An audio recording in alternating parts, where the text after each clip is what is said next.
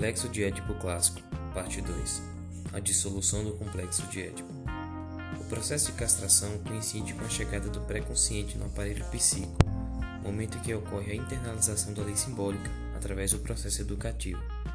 Nesse momento, a criança deixa de viver no imaginário, relação mítica com a mãe, e se frustra por existir um terceiro nessa relação, que pode ser representada pela figura paterna.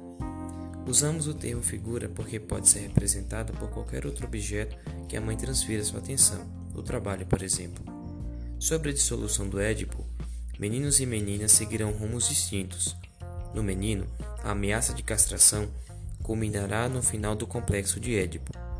Em função da preservação do órgão genital, o menino abandona o complexo de Édipo. Com a destruição do Édipo, ocorre o abandono da masturbação pelo medo inconsciente da perda do órgão genital. Násio, no livro Édipo, o complexo do qual nenhuma criança escapa, nos diz: com efeito, dilacerado entre suas fantasias de prazer e suas fantasias de angústia, dividido entre a alegria e o medo, o menino é finalmente tomado pelo medo. A angústia, mais forte que o prazer, dissuade a criança de prosseguir sua busca incestuosa e a leva a desistir do objeto de seus desejos. Angustiada, a criança esquiva-se dos pais tomados como objetos sexuais para salvar seu precioso pênis falo, isto é, para proteger seu corpo. Com a renúncia aos pais e a submissão à lei do interdito do incesto, consuma-se assim o momento culminante, o apogeu do complexo de Édipo masculino. Finalmente, a criança consegue preservar seu falo, mas ao preço de abandonar seus pais sexualizados. Página 36 e 37. Como forma de marcar esses caminhos diferentes, Citemos Freud no texto Algumas consequências psíquicas da distinção anatômica entre os sexos, de 1925.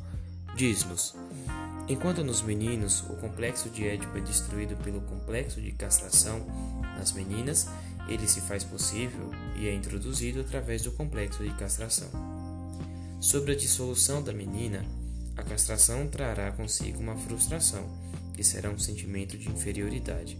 Freud para elucidar isso, traz a ideia de que a menina terá inveja do pênis. Vale ressaltar que o que Freud está querendo nos mostrar é que essa percepção diz respeito a um sentimento natural da condição da criança nesse momento, em função das consequências da diferença anatômica. Nesse sentido, um afastamento da figura da mãe se dará em função da menina entender que a mãe lhe fez um ser faltante, ou seja, em função da castração. Freud traz três saídas do complexo de Édipo para a menina. Primeiramente, um abandono da sexualidade, ou seja, de maneira inconsciente, abandona a masturbação em função de que, comparado ao órgão genital masculino, o seu é de menor proporção ou inferior. Segundo, um complexo de masculinidade, que é a não aceitação da condição de faltante, colocando-a em uma posição de reivindicação constante daquilo que lhe falta.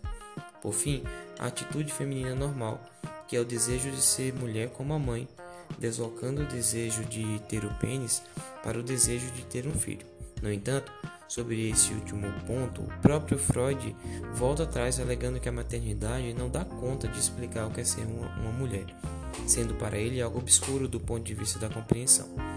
Lacan avança um pouco mais nesse processo, alegando que a mulher é dotada de uma múltipla capacidade de construção de sua identidade em função da sua falta. Falta aqui no sentido que temos usado anteriormente. É a castração então que fará com que a menina entre no, no Édipo e procure uma compensação da sua falta. Na observação da relação desse terceiro, representado pela figura paterna, a menina procurará a compensação na figura paterna, em função de acreditar que a figura paterna é quem trouxe essa compensação para sua mãe. Para Freud, o complexo de Édipo na menina não tem fortes motivos para ser dissolvido, ocorrendo em função do entendimento da relação da figura materna com a figura paterna, percebendo que a ela não cabe o lugar da figura materna. Sobre as diferenças entre os caminhos trilhados por meninos e meninas, observamos que a menina precisa mudar o seu objeto de afeto, ou seja, é deslocada da mãe para o pai, ao passo que o menino sempre tem o mesmo objeto de afeto, a mãe.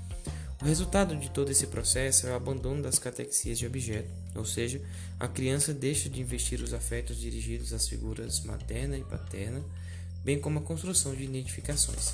Somado a isso, as tendências sexuais serão em parte sublimadas e dessexualizadas, ou seja, essa energia será canalizada para outras atividades.